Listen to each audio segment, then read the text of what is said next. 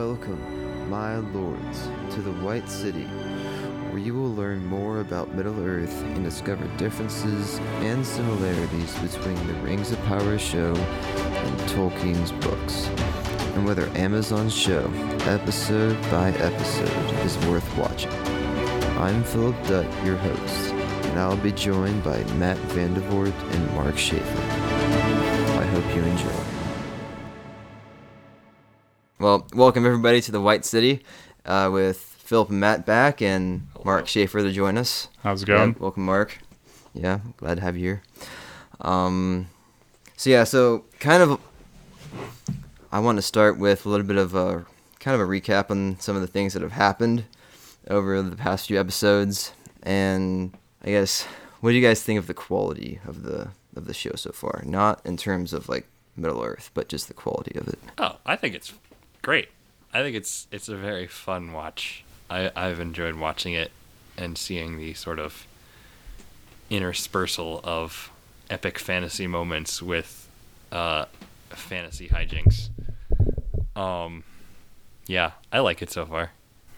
Yeah, it's clearly put a lot of like money and into the show, and a lot of people care a lot about the show, which is really cool. I guess I'll say like Amazon did spend like more money on this than like the whole trilogy, so like for that much money, I'm a little bit surprised with like some of the moments in the show, but all in all, it's like a great watch and like yeah, probably better than most of the shows out there in terms of quality and hmm, effort they yeah. put into it. Production values mm-hmm. is pretty good, except for Elrond's hair. I'm not gonna let this go. I give him long hair, you cowards. He's not Yeah. Steve from Stranger Things. Now I see the the only thing that I thought might be lacking in the first few episodes was I wasn't really like on the edge of my seat, kind of. Oh, I'm really anticipating the next episode, that kind of a thing. I just feel like action was lacking. I think that was maybe one reason, but Yeah, I, I I get what you're saying. I think I'm starting now to get more invested in it, but it hasn't like captured my attention in the way that like other similar fantasy shows have, which again is kind of surprising to me because it's surprising and not surprising because as a Lord of the Rings show, like because it's not the Lord of the Rings itself, I've gone into this with a very sort of non-committal attitude towards it. And so there was nothing in it that was like, "Oh man, I really want to see this show set in this world." This is like, "Oh, they're making a show set in this world." Neat. Um, Yeah. but I think over, especially the last couple of episodes, um, they've definitely hit on some things that I'm getting more invested in. Like Halbrand's story, I like that. I, I'm starting to get more invested in that. And really, it is the things that aren't directly tied to book characters that I'm more invested in. So it's like the Hobbit story because the Hobbits are great, and the uh, the whole thing in the Southlands with that elf and the girl and her son. That I still I still think he could be a Nazgul Hmm. eventually, um, because again I think I think like the rings were given to kings of men and like sorcerers and stuff. So this kid, like, they use like the magic of the sword. So he Yeah, that's could, possible. he could. I, I still think he's gonna be a Nazgul. I also like you said you heard ideas that oh, what's his name? I just said it. The king, the Southlands king. Yeah. uh, Halbrand. Halbrand. Yeah, that yeah. just completely slipped my mind. You said you'd heard ideas that he might be a Nazgul, which I also kind of like that idea. the idea is that like he might go back to the Southlands and be like an anti Aragorn, where like he's about to unite the people against Sauron, and then ends up like turning and submitting to Sauron. Is Oh, sort of the be idea. mm, Um, yeah. Yeah. I think something that the show is really interesting is like it feels like the show has sort of lacked direction in their first couple episodes. Like I know what the show like sort of the beats it wants to hit, like Numenor will probably show up, but it's always hard to know what like what is what's going to come in the next episode. What am I really looking forward to like watching this week? And I feel like that's something maybe the show has struggled a little bit with. With like I like I'm not like oh I want to see where the show ends, but it's sort of like hard to be like where what's the next step they're going to take. Um, Yeah, I think the first couple of episodes, especially because they released both of them at once. I think that they were trying in episode two to sort of set up the the show's sort of purpose and ethos. because the first episode was very much like, look, hobbits, look, elves, look, it's the Lord of the Rings. Please watch our show. Um, but then the second one, you start to get a little bit more into the story beats, not as much, but a little bit more, and then, um, finally, I think in episode three, getting to Numenor, and episode four starting to show kind of what's happening in the Southlands, like at the the end where um the the innkeeper guy is just like, haha, I am a Sauron worshiper. It's Yeah. just like, okay, I'm interested to see where this is going. So I think definitely these last couple episodes have definitely sort of started to be like, this is where we're taking it. I think they could have sped it up a little bit. Well, it's interesting. Like, it seems like Adar might be Sauron or is likely to be Sauron, but we still Yeah. don't have like we have like oh, there's like Sauron's back, but like we still don't have him like concretely or like as a super anti Galadriel character yet in this show. So it's sort of like right. it's Yeah. lacking sort of that confrontation with the big baddie as well. I think. I know, like, we've kind of touched on this before. There hasn't been anything like magical that's really been going on, I mean, and I don't. I mean, now that blood it's magic with the sword. That was pretty Okay, you're right. Okay, sure, right, but nothing on like the good side of things. Yeah, although again, my impression of Lord of the Rings has always been like it's a very like epic magic setting, but it's also a very like soft magic setting where like um like you you very rarely see Gandalf like casting spells. There's just sort of this whole idea of like these people are magical in nature. Yeah. And really the ones that do use like specific systematized sort of magic does tend to be um the the more sinister characters. And you could take that in like you could look at that through um several lenses as to what that means. But like if you think about it like you've got the most obvious example being the rings um that have sort of vague-ish powers but like very definitively powers that they can do. Like the one ring will turn uh, Frodo and Bilbo invisible. Like that's a pretty obvious thing. Um Mm-hmm. then like all of the artifacts sort of tend to be more evil things. Like even the silmarils which are like these beacons of purity and goodness are sort of their creation is a little bit sinister in that it's uh Feanor sort of trapping the light of the trees in these jewels and then he just becomes super possessive of them and everyone that tries to get them like they cause so much harm and so much disturbance and destruction. And so I think that on the good side, like there aren't really any good artifacts other than the phial that Galadriel gives Frodo. It's the one counterexample I can come up with. Yeah. But like the items that the good guys have are all like legendary swords and things like that that aren't inherently magical. Well, I think it's an interesting point because, like, yeah, Tolkien's universe is like the opposite of, say, like the Harry Potter universe, where like anybody can learn magic. It's like about these simple spells, whereas like Tolkien, like you said, like his magic is like an extension of being. Like, it's not really like that you cast a spell; you sort of are a magical person. Yeah. Um, and then like you said, something like the Hobbit, where there were like a lot of like dwarves making magical toys. Like it's a lot about creation. But I think you're absolutely right that like we haven't seen any of like this like anybody using magical items or magical like things that like it's very much like um non-magical universe except for like this one random sword and yeah that's shown up and that's a really interesting choice by the creators Yeah. Right. So we don't really have much to go off of for who that who like the main evil guy is right now, but so the name that he has, That's my guess. yeah, but the name that he has is that a name from the from the books or is that just Eh. the name they made up or do you know?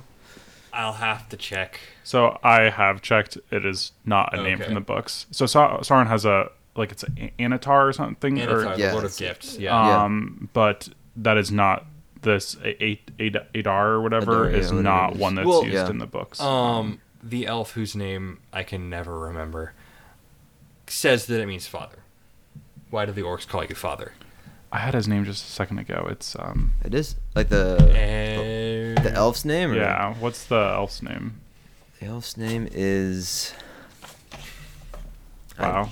We should have like a list of is the cast of like characters or something. is That's what we oh come do. on I know it I I had the thing down I had his name down um Yeah, they don't have And- Adar in the Silmarillion. Silmarillion yeah. dictionary. it's I wonder if it's in one of the like fan created conlangs.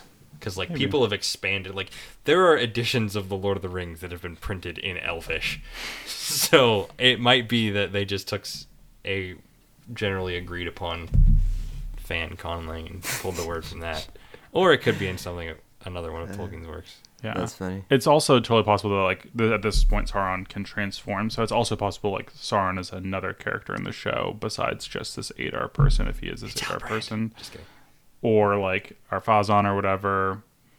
Maybe it's Well- Galadriel. I'm just kidding. yeah Pharazôn is definitely not, because Pharazôn is uh, a That's fair. character who He might be being influenced though, so we, Oh, we just yeah, don't know he where like is. Sauron will pop up in this show. I think is sort of the fun part. Besides, I- obviously with the orcs. I can't think of a reason to introduce a elf-like character leading orcs if it is not Sauron or somebody connected to Sauron. a red herring, perhaps. Perhaps, but I I think if it's not Sauron, which again, I granted, I think you might be right.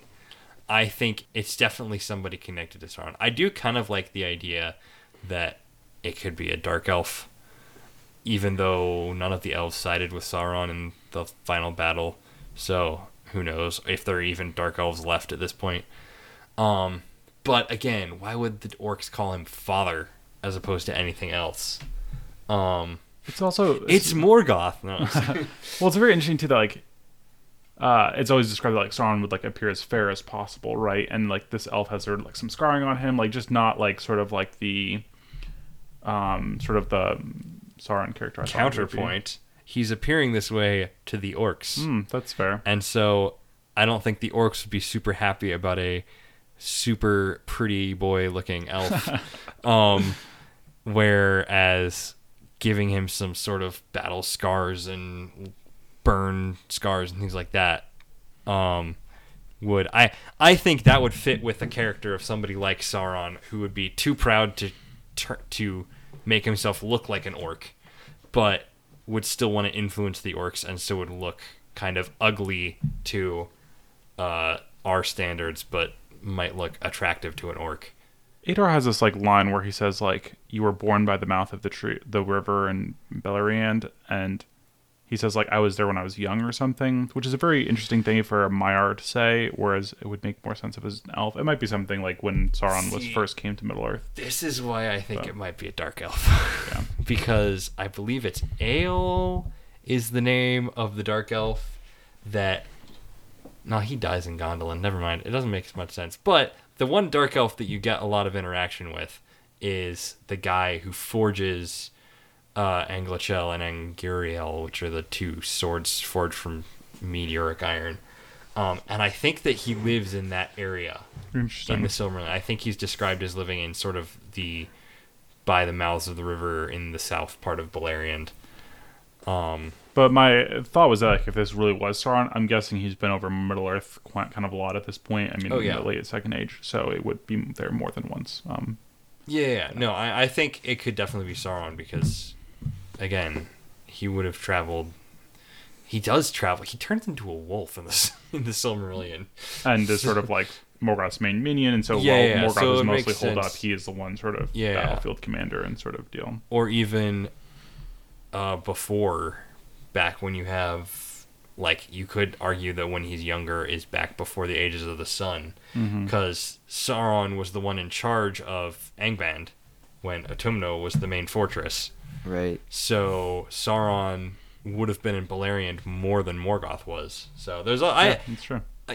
again, Occam's razor here. I think uh, It's likely Sauron. It's likely Sauron.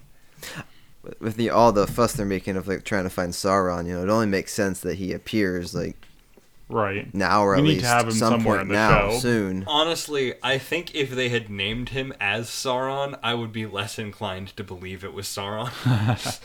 because, like, I think they're still sort of trying to. I think they're still trying to play up the sort of element of, oh, who could it be for the people that are watching this that aren't, you know, hardcore Tolkien fans. Yeah. I think they're still sort of trying to to play up this idea of like who is this mysterious figure? I wonder who it could be, but everybody everybody that knows is like immediately gonna be like that's Sauron, obviously. yeah. so Because there's, I mean, it's, Sauron has like this history of like hiding from people after like defeats and Oh, all yeah. that, right? Yeah, so, yeah. Especially after the first age, he's sort of like Yeah. starts out very much of a like whenever you meet him in Lord of the Rings, he's sort of like much more. He's like the most biggest, baddest person on Middle Earth. Whereas after the first age, he sort of is like um, there are a lot of people who could take him out, so he's more Yeah. scared. Yeah. Okay. That's cool. Hmm. So like with the with the tower, I know you had mentioned like it's gonna be kind of it might be turn out to be a Helm's Deep scenario. Um, it I does mean, look very Helm's Deep. because it's, uh, I feel like they need something like that because there hasn't been something like that yet, where there's gonna be like you know, a, a, A big battle scene Yeah, or a battle something. scene. I just saw it and was like, this is this seems like a place where they want to do an action scene. That was my only thought, but Right. yes, but I'm gonna make a slightly different prediction. I'm gonna predict that it will be elf whose name we cannot remember and his girlfriend uh, escaping from the rest of the humans because you've got the innkeeper dude who is apparently loyal to Sauron, and you've got her son who may or may not be. I think he's going to be a Nazgul. Has already done blood magic with the sword, um, and his uh, probably Sauron's ultimatum to that settlement is uh, basically join me or die. Um, or as the show puts it, join me or fade to black. Um, uh, so I think that if they do an action sequence there, I bet you it'll be more along the lines of they start going, the humans start going for the elf because the elf is their enemy, and uh, they they escape and then go off to I don't know, probably meet up with the Numenorians when they come in. that seems really reasonable. Actually, like they they seem to very much be focused on this hatred between the elves and the men and Yeah. the animosity there, and so the idea that they would favor Sauron over the elf doesn't Yeah. seem very far fetched at all. Um, which again could you you could go into Halbrand coming in and being fully on board potentially, coming back from uh, coming back and you know rallying his people, but then as soon as he sees oh all these people are already loyal to Sauron, like you I could totally see it. Because he he doesn't seem like the most honorable chap, um, so I could definitely see him being like ah, this is what we're doing. Or, ooh, other idea. They leave him in Numenor.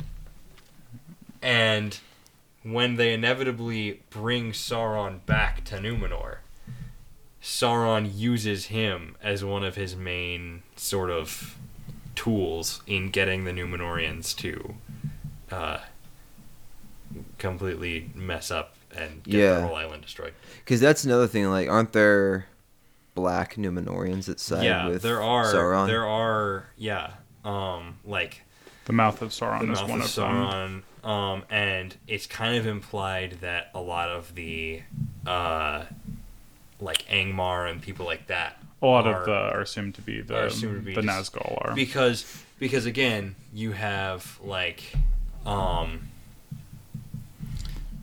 I don't care. Oh Uh, yeah, um, yeah. you have like let's see, you've got so a lot of the Nazgul are named, but you've got the Witch King Just of Angmar. two actually are named. There's the Witch King of Angmar, and there's and there's like Khamûl, Khamûl. who's the second That's in right, it's command. Khamûl. I actually, this is Oh. like this is my favorite piece of like Tolkien lore is that Khamûl takes over in Dol Guldur, so like Sauron leaves that to go to like Mordor, and I, I could talk about That's that for a long time. Yeah, yeah, but yeah. Khamûl stays in. Car- now, what Carmel's about Gothmog? Is that just the orc leader at- So Gothmog- You want to say it? Is um the Balrog, the leader of the Balrogs, right? Yeah, Yep. yeah, yeah. He's, the one who kills Feanor and is plays a very significant role in the Yeah, first yeah. age. And the character Gothmog in the movies Right. is just created for the movies. Right. But it kind of it it's not it makes sense because also um Grond, the big battering ram that batters down the doors of Minas Tirith, is named after Morgoth's mace.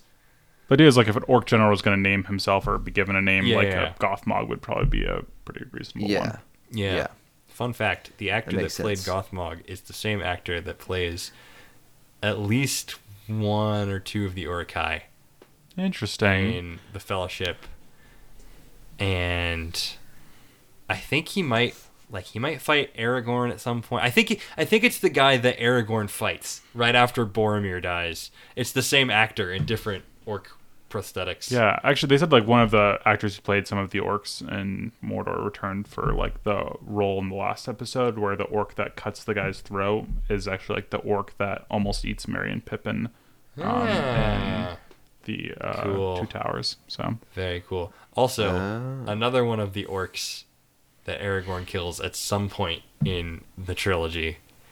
I think it's an orc. Is uh, um, the actor's son. That's really funny. Actually. Yeah, they they brought him into uh, uh, Viggo Mortensen. That's who it is. Yeah, it's his son. Uh, because his son was the reason he ended up actually taking the role because he had not read the Lord of the Rings when he was cast Yeah. as Aragorn. That's right. Anyways, very Yeah. long tangent about a different Mhm. part of the movies. Anyways, So, one thing I thought was interesting in the in this episode, episode four, was um, when the queen like is having this decision to go like take Galadriel back to yeah, Middle Earth. I felt like because like the whole idea right behind Numenor being destroyed is that the Numenorians have like kind of split their ties with the elves. yeah. Well, so is it that's the way they're portraying it so far. I think what's going to happen. It's Numenor has sort of been on decline because they split from the elves. Um, I think the queen's to go over and die in the fight. She's gotta because Ar-Pharazôn um becomes the next king. And so she or he is the one that defeats Sauron and brings Sauron back in chains and then gets completely corrupted by Sauron and is like, you know what a great idea is? Let's go invade the land of the gods. And then that's when the fall of Numenor actually happens, is because he decided that fighting power, uh, what's the word? Omnipotent. Omnipotent, yeah, near omnipotent uh, angelic beings is a great idea. Yeah, I think it's really interesting. The Fall of Numenor, I think, is where you can see some of Tolkien's like Christian influence most clearly. Oh, yeah. Um, but the the Numenorians have sort of this progression where first they hate the Eldar, word, which are like the elves, um, because they have like immortal lifespans and they are, Yeah. like keep hungering for more, and eventually they'll end up hating the Valar, who are like Yeah. the gods or angels of Middle Earth. And declaring war on them. That's what causes their downfall. And sort of at this show, at this point, we have like this: some people hate the Eldar, and some people don't, and that's very much in line with Tolkien's Yeah, idea yeah. of Numenor, Yeah. which is really cool. I think the general political and cultural atmosphere they've given to Numenor um, has been pretty spot on. Uh, really, really, in terms of like culture of various things, they haven't. I think they've gotten everything basically right. Yeah, I've been very impressed with like um, just like Numenor and the Hobbits and the Southlands. All of it just feels like very Lord of the Rings and very Yeah. Tolkien. Especially Numenor, I thought was well done. Yeah, Numenor Um, is so good. The one thing is, I wish, I hope we can get some flashbacks to back when Numenor was like in its prime, Hmm. because like the one annoying thing about it is just like, man, they're all kind of terrible people, which lines up with the story, um, but is is pretty annoying because I like seeing epic fantasy cultures and I want to see it when it was Mhm. at its prime. Yeah, That's cool. I mean, I, I'm glad that I get to see it. I hope that they, yeah. I mean, there there are going to be eight episodes total in this season, so Oh, only they're eight? like four. Like Oh, so four we're more. halfway there. Yeah. Oh, okay. Three- four more basically. That yeah. throws off my idea because I was gonna Yeah. say because we talked beforehand. We talked about how they might be building towards the Balrog with the dwarves.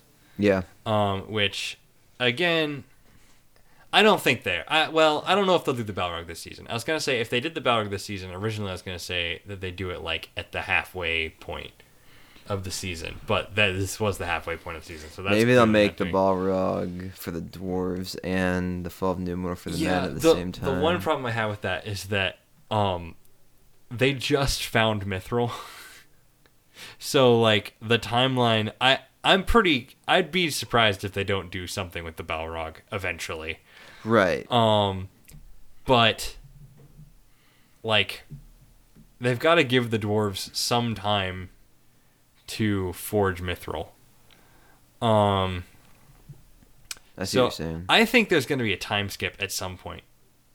Be that later, like a few episodes into the season, or towards the end of the season, or when they make a season two, because it's been renewed for a second season, right? I'm sure. I mean, Yeah. if Amazon can make money off of I- it, I'm sure they'll greenlight a second season. yeah, Yeah. they've. I can't. There are a certain amount of seasons that they've said they're going to Okay. make, Okay.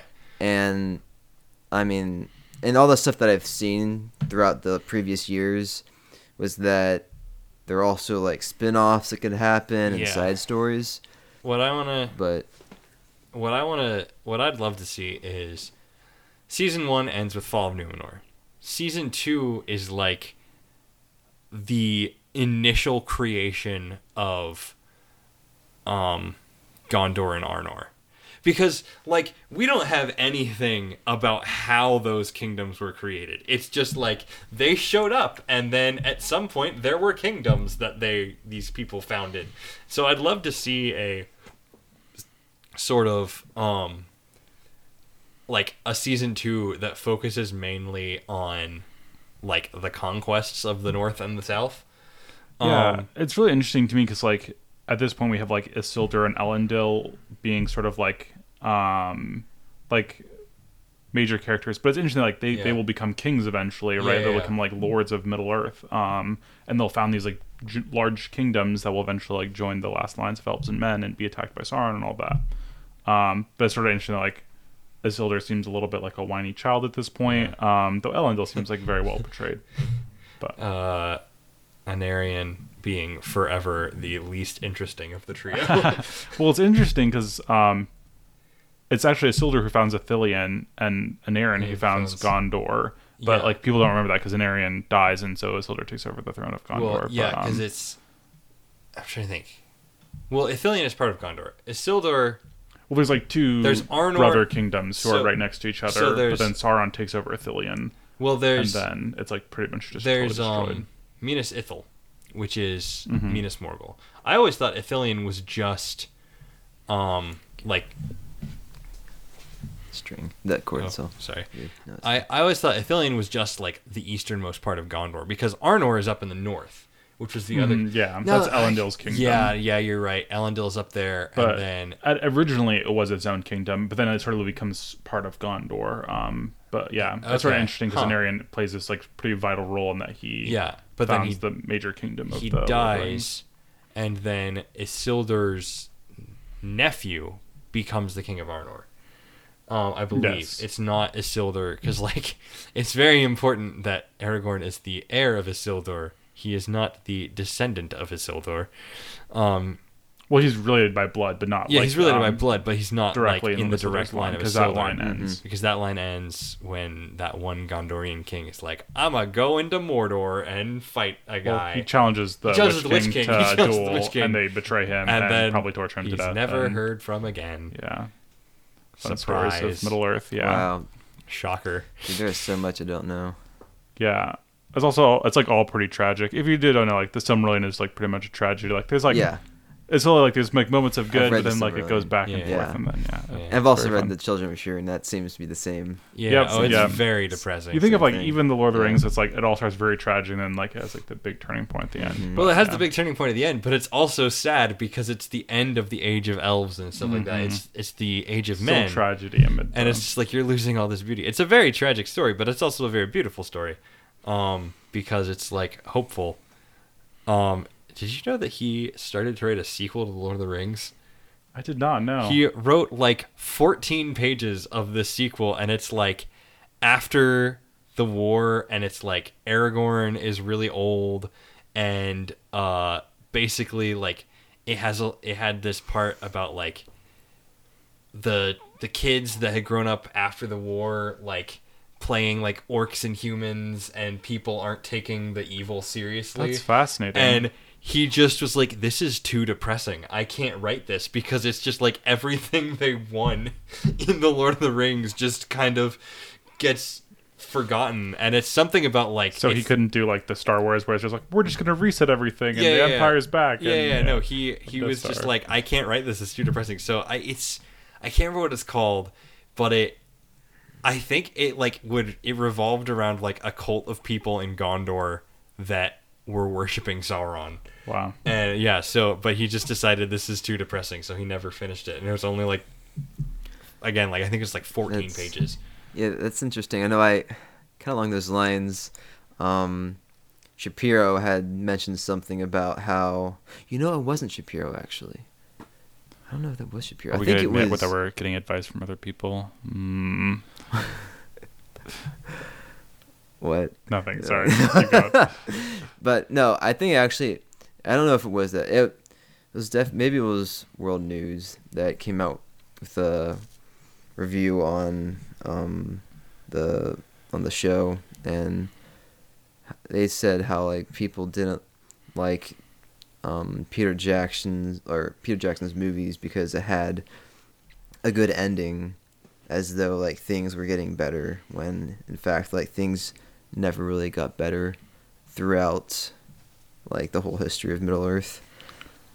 Um, Huh. well, Tolkien, like the books do have a almost like a heavenly ending. You read this part where like Frodo is like woken up and he has like, you know, in the movies they have like all his like fellowship there, but in the Yeah. movie it's like this feast and party that he wakes up to. So it's like very much like a wedding supper of the lamb sort of thing I from mean- Christian mythology. There is always this like moment of bitterness and that like Frodo never fully recovers from it, Yeah. and so he has to go to the west. Yeah. right. But like Middle Earth as a whole does really get better, um, at least in the life of Aragorn. Yeah. Past that, there's not much Hmm. lore. I don't yeah, think. So. that's interesting. I mean, the books have like five endings sequentially, so you can pick which one you find the best. Yeah. it's like that was the happy ending. yeah, I think they were trying to. They're, I think they were trying to parallel it with just you know things in our world don't really get better, right? Well, it's interesting, um, just because like Tolkien's work is like sort of this. Uh, I mean, it came out like in the 1950s and 1960s after World War II, when everyone else was writing this like intensely reactionary, like not sorry, not like, but like intensely depressing stories of like the world is meaningless Yeah. and there's no real good guys or bad guys, and then Tolkien comes out with the story where like we have like a dark lord and there's like magic and there's like the small acts of simple people that like take on the great evil of the world um and so like it was this like very romantic and like classic sort of story even though it has many modern themes in it Yeah. that's sort of like intentionally reacting against a culture and age of hopelessness um Yeah, I think that's true. I think one thing that is, uh, we just brought up too is that it's interesting the um the fact that Frodo is never whole again. Mhm. Um, I think that can reflect Tolkien's experience as a soldier in World War One. That like, even though he's come back, even though the great horror is over, um, he still carries that with him, and I think that's sort of his reaction. That's his response specifically to the whole sort of uh, "there's no good, there's no bad in the world" kind of thought. Is that like, no, bad things happen, and you will carry that with you until I think it's a pretty clear parallel of like until you go to heaven and have achieve your final rest, your truest rest. Um, but again, it's personal, and like you see things like, um, I mean, obviously the scourging of the Shire is kind of Tolkien's example of like things can hit very close to home. But then after the scourging of the Shire, you have, you know, um, Sam replants the party tree, and you have all these sort of life goes on, and the hobbits continue to thrive, and uh, kind of that there will be those that have to make the sacrifice and have to do the hard things and carry those things with them. But I think just as it's sort of a good message to those that have gone through the hard things that um, you may have to carry something with you until you have rest. Um, it's very important that the last part of the Lord of the Rings, I know in the movies, I think also in the books, is Sam coming home after sending them off, and his his last words are, "Well, I'm back," and so it's it's kind of that reminder that like yeah you've done you've gone through these horrible things but it was for something. So Yeah, I, I thought the books ended with Sam actually going to Valinor as well. i couldn't remember Frodo. if maybe that's in an appendix. I don't might know. be maybe I'm wrong, appendix but um, um, that is a part of well, the story as well. right so here. you got busted open. But um, I was gonna say about the Frodo not feeling well at the end also is like a. It's like it definitely probably reflects Tolkien's war experience as well, but also like the spiritual Christian Oh, yeah. idea of Yeah, like yeah, you know, on this earth, even though we might overcome and have spiritual victories, we'll never be fully whole until we arrive at heaven, like you said. So, do you have some questions mm-hmm. you want to ask us while I look it up? I mean- this much of the book is about Honestly, Have you guys heard the joke where it's like the doctor says to Tolkien, like, "I'm sorry, sir, your appendix is inflamed. We're going to have to remove it," and he's like, "But that's where I explain why the elves hate the dwarves and stuff." ah yes the last the last line is well i'm back yep, yeah, you're right. So- nice work. yeah what else about Sauron would be good for people to know? Anything like what are back? He's I feel there, there are bad. backstories that maybe we haven't talked about yet. Um, so one thing I always think of like the ring- show's name Rings of Power, so they're probably going to create the Rings of Power. So maybe this is a spoiler, but Sauron does help create the Rings of Power, except for the three Elven rings. So look out and for a part where before they mentioned Elrond, yeah. uh, maybe look out for a part where Elrond like separates himself out from them or helps make them without the influence Yeah. of Sauron. So Celebrimbor is the one that actually crafted the three rings. Mhm, yeah, so yeah.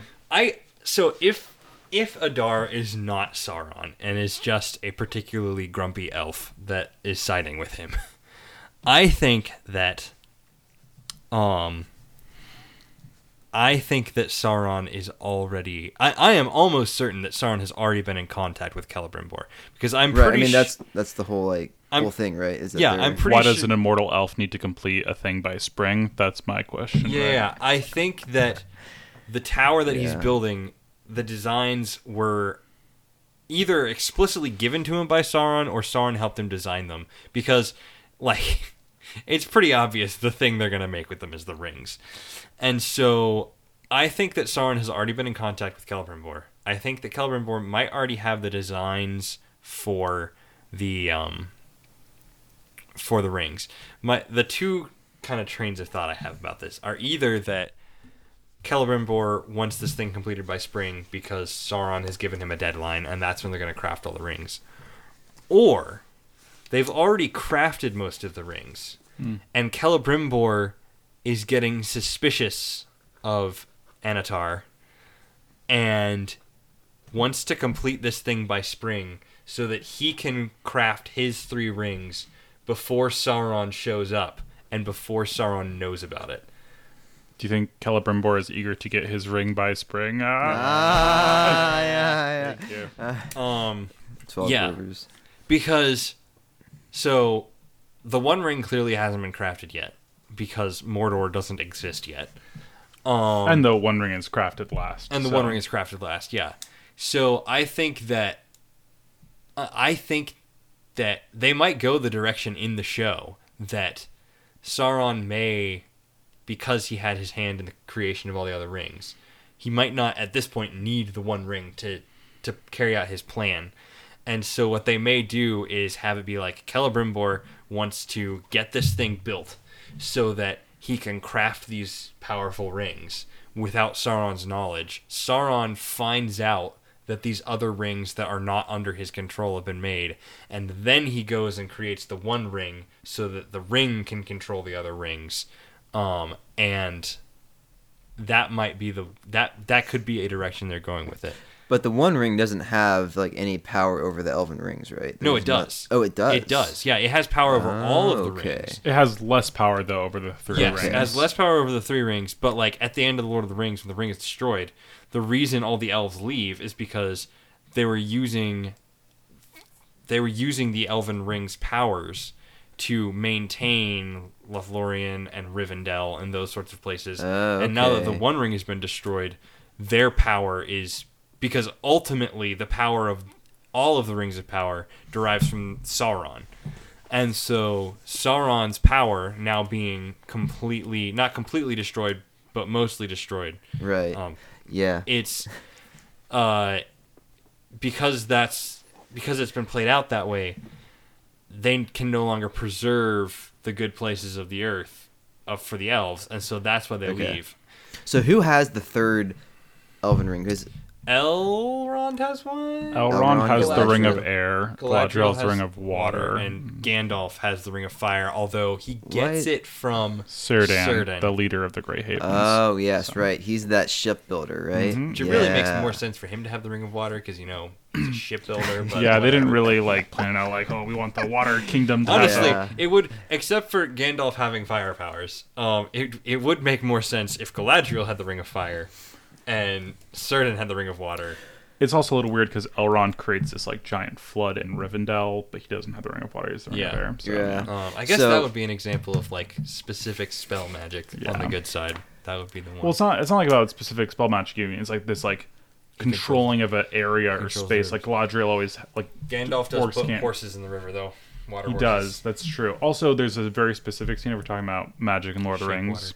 Where Gandalf, when they're being chased by the Balrog, he seals the door behind them with a spell That's very true. specifically, and the Balrog specifically casts a counter spell to it. So like there is sort of this idea of like Ah, Yeah. counterspell. this magic. to- Interesting. Yeah, I think about the. uh Well, I kind of go back to the ring, and the, in that Shadow of the Shadow of War, Shadow of Mordor games, they Doesn't- they build their own ring. They ring built their own ring. nice. because uh, Gil- um, Celebrimbor? Celebrimbor, yeah, comes back Yeah. from So- the dead. from some- the dead. That's Yeah. pretty wild. He's Doesn't he a- like possess the ranger that Yeah, you're he playing? does. Yeah, because he becomes a wraith, and then he comes after the ranger. So, Anyways, okay. it's just kind of a That's fine. Here's fan, another thing some fan. Uh, that I hope they there. do that has not been explored in any uh, Lord of the Rings thing, other than I guess Shadow of War and Shadow of Mordor, is that in The Hobbit, um, when Bilbo gets the ring, or not, no, not in The Hobbit, in Lord of the Rings, when Frodo and Gandalf are talking about the ring, they're talking about how there are all these, like, there are a ton of lesser magical rings out there um, because it couldn't be any of the main rings of power because the dwarven ones are like all destroyed or Sauron already has them. Um, the nine rings are with the wraiths, and Gandalf knows where the three elven rings are. So he mentions there are many rings of power out there. So it's like there are lots of I I think part of it is that there's the 21 great rings of power. But like we could see them crafting a bunch of other smaller less powerful rings. Um Yeah. and I kind of hope that they bring that in because it's just like yeah, no, there's totally other magical rings in the Lord of the Rings that are offhandedly mentioned once and then never again. I guess the only other sort of important ring is the ring of Brandy. Barahir. Barahir, yeah. Um, again, it's been a long time. Since on I've Aragorn's finger, Yeah. which that's signifies also that the one that he's- Beren. That's Yeah, Beren's yes. ring, right? Yeah, yeah. Yeah. So signifies it the goes descendant of the Silmarillion. Edain. So yeah, Mhm. Yeah.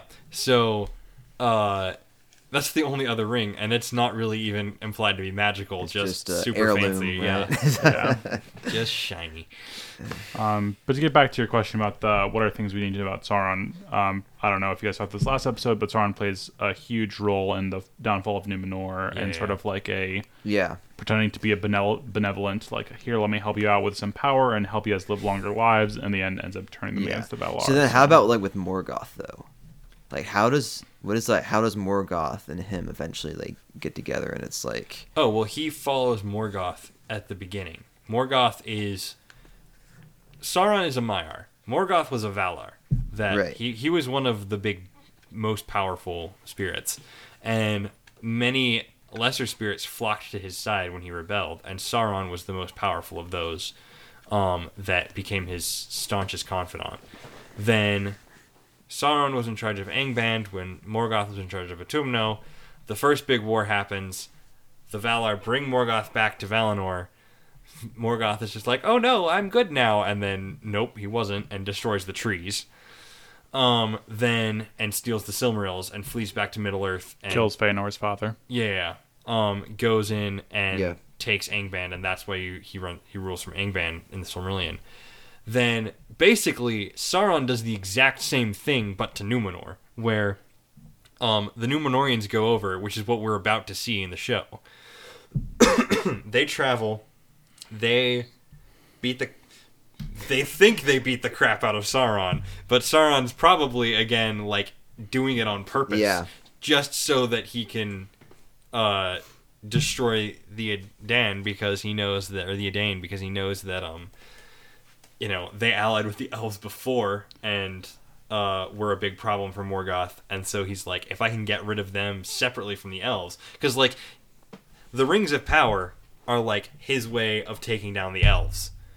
He knows he can use man's hubris against men, and so it's it's this whole big overarching plot for him to try and take out all these the people that would oppose him, and then once that's done, Middle Earth is his just to have. But um, he doesn't count on not all of Numenor following him, so uh, Elendil and Isildur and Anarion, and maybe the daughter in the show. I don't know. Or will she stay with Loverboy? I think she's gonna stay with Loverboy, but um, they end up, yeah, they end up going back and founding these kingdoms in Middle Earth. Now is Anarion? Is he the brother of Isildur. Isildur? The brother the we have not seen brother? yet. We haven't Older seen him brother. yet. Okay, no, I no, no, no, no. We've had it. We've heard his name mentioned. We heard his, okay. He's in the West or whatever that means. Um, Yeah, he's on. Yeah, I was gonna mention. I think from the books, I'm not sure if this is like super clear, but actually at this point, I think whenever the Numenorians go to Middle Earth, they actually do defeat Sauron pretty soundly, and it's just to show that, that at this point they're sort of like unsullied by like um like Yeah, the, the other race of men. So they're just like more powerful and they like live longer lives, and so they really do beat Sauron, and Sauron like loses. And like you said, this is sort of a pattern in Tolkien's work that like evil loses to good in a straight up fight, but has this like corrupting influence from Yeah, within that is really right, you're right. powerful. Um, so when he goes to Numenor, he ends up causing their downfall, and then point, later yeah. on, yeah, because that's that's true. Because like a lot of times the Numenorians are referenced um in some of the his other works. It's like he talks about like Ar Pharazôn, who's the last king who basically causes the fall of Numenor. Like he's not seen by the descendants of the Numenorians as this evil figure. He's seen as like their most glorious king. Um, and the Numenorians, like even though now they're like they're spiritually sort of at their low point, they are in terms of power, they are at their height. They are the most like basically, like you said. Now that I'm thinking about it, remembering it, yeah, you're right. Basically, they step foot on Middle Earth, and there's basically nothing that can Resist stand them. up to them. and Um, like I do. I do think that Sauron. I still think Sauron did it intentionally. Like I think he intentionally lost to try and he did leave like things behind, so like the orcs are still plentiful in Middle Yeah, Earth, yeah, so it's yeah, not yeah. like they It's not eradicate like they- evil. Right. Yeah. Um, um. but yeah, this is like a theme. But they're able to like basically push everything back to Mordor and then like build Minas Tirith. yeah so it's sort of like start- um yeah it's just sort of like uh, you notice like this pattern in um the stories that like good starts out as like really powerful and like just like wrecks evil in the beginning of the story and this is sort of like the beginning of the And- story with sauron and then they get corrupted and they fall and then they come back and you know there's like the kingdom's last lines of elves and men they still win they attack sauron and beat him Yeah.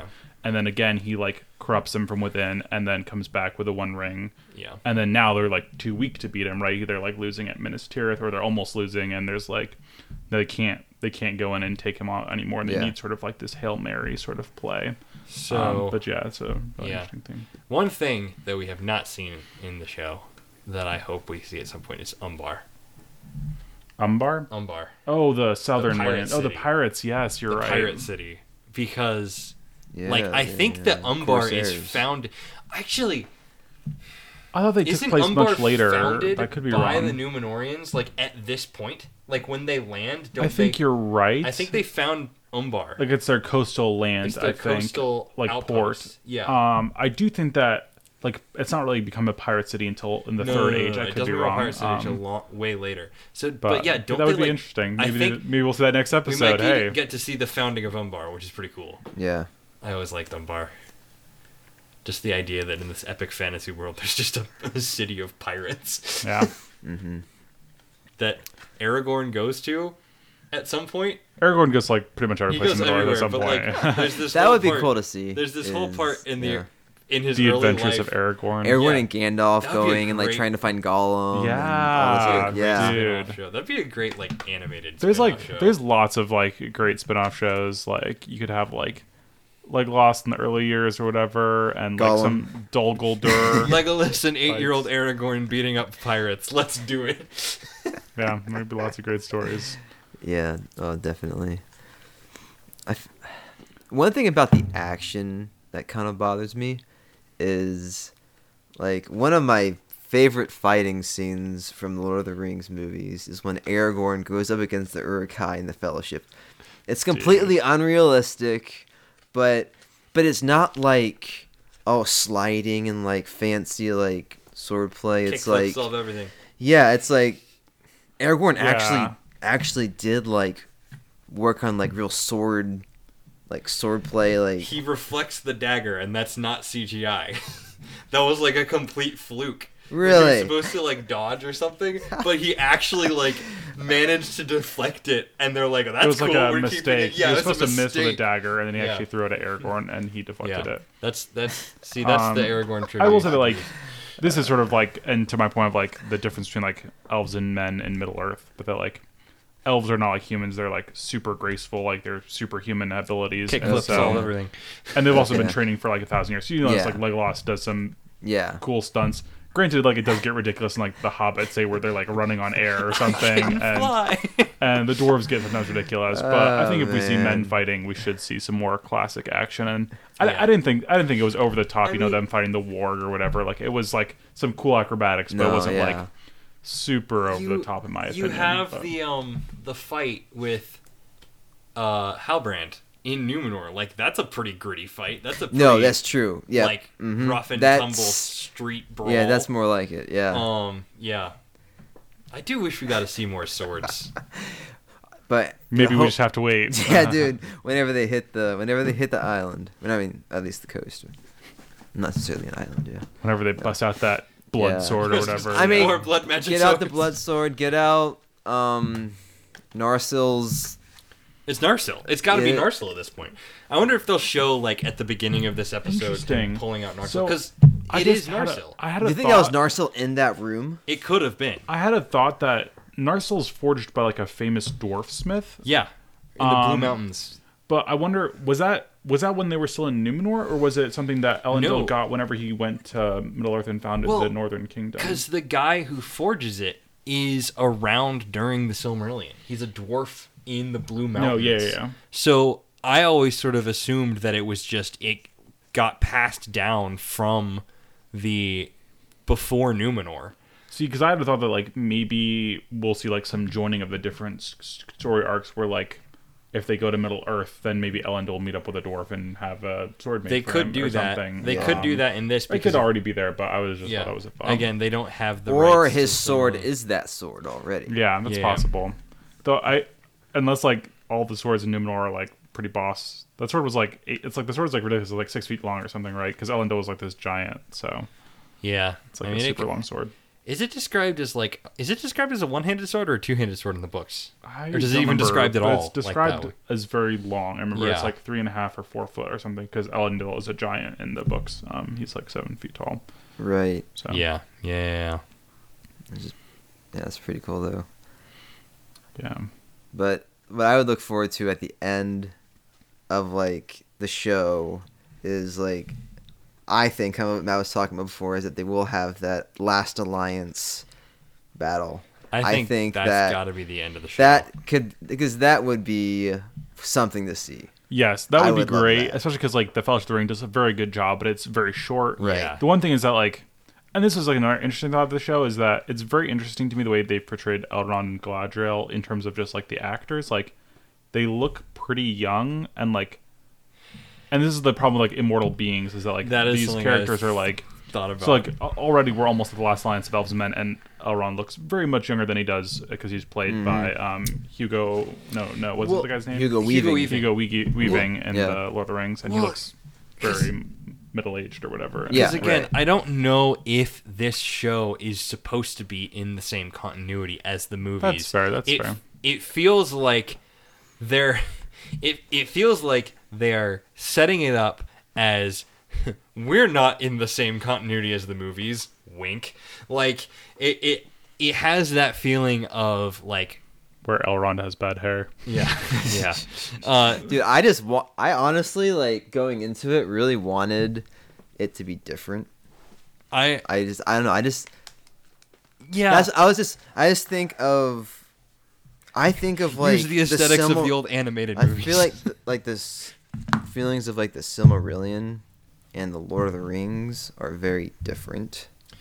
And so for that reason, I'm like thinking like It was interesting. things will be different in the way like things will look I even. But I always found this interesting because the reason I was like, they'll never make a Silmarillion show because like Lord of the Rings is like it's the peak of cinematography and that like we portray like the Sauron with this dark lord who's like super tall and it's like how do you portray like Morgoth who's even like a bigger bad year like how do you portray the Valar whenever you have like Galadriel as already this like angel who's like glowing and you know Lothlorien in the movie series but I actually think they've done a pretty good job like the trees in Valinor I was actually pretty impressed with yeah, and yeah, stuff. yeah, yeah. so I um, think yeah.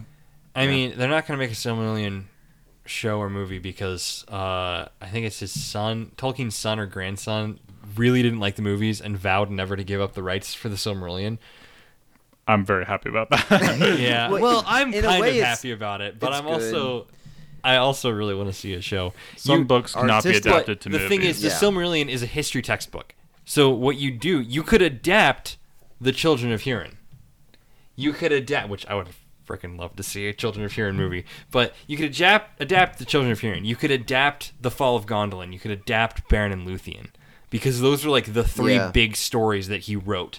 Mm-hmm. That he just basically linked together with the other things. But you couldn't make a Silmarillion movie because it would be like, well, this character's in the movie for five minutes, and that was his entire life. or like they pass like thousands of years in like a couple Yeah, yeah, yeah. right? So So, um, yeah. So, I think that's a big reason why they felt different. But I think in terms of the aesthetics of the show, like they're definitely like the music is very evocative of the movies, and the um the stylings of the dwarfs. Like most of the dwarves, if not all of the dwarves, you could have them be in the background shots of the Lonely Mountain and I could not tell you, I could not point out to you that one came from the movies and that one came from the show. Like the dwarves are very much in line with how they are in the movies and in the sh- yeah, Yeah. movies. Even if like story and content are a little bit different, the aesthetics Yeah. certainly seem to be in and line with the so movie. that's what I'm kind of that's what I'm kind of feeling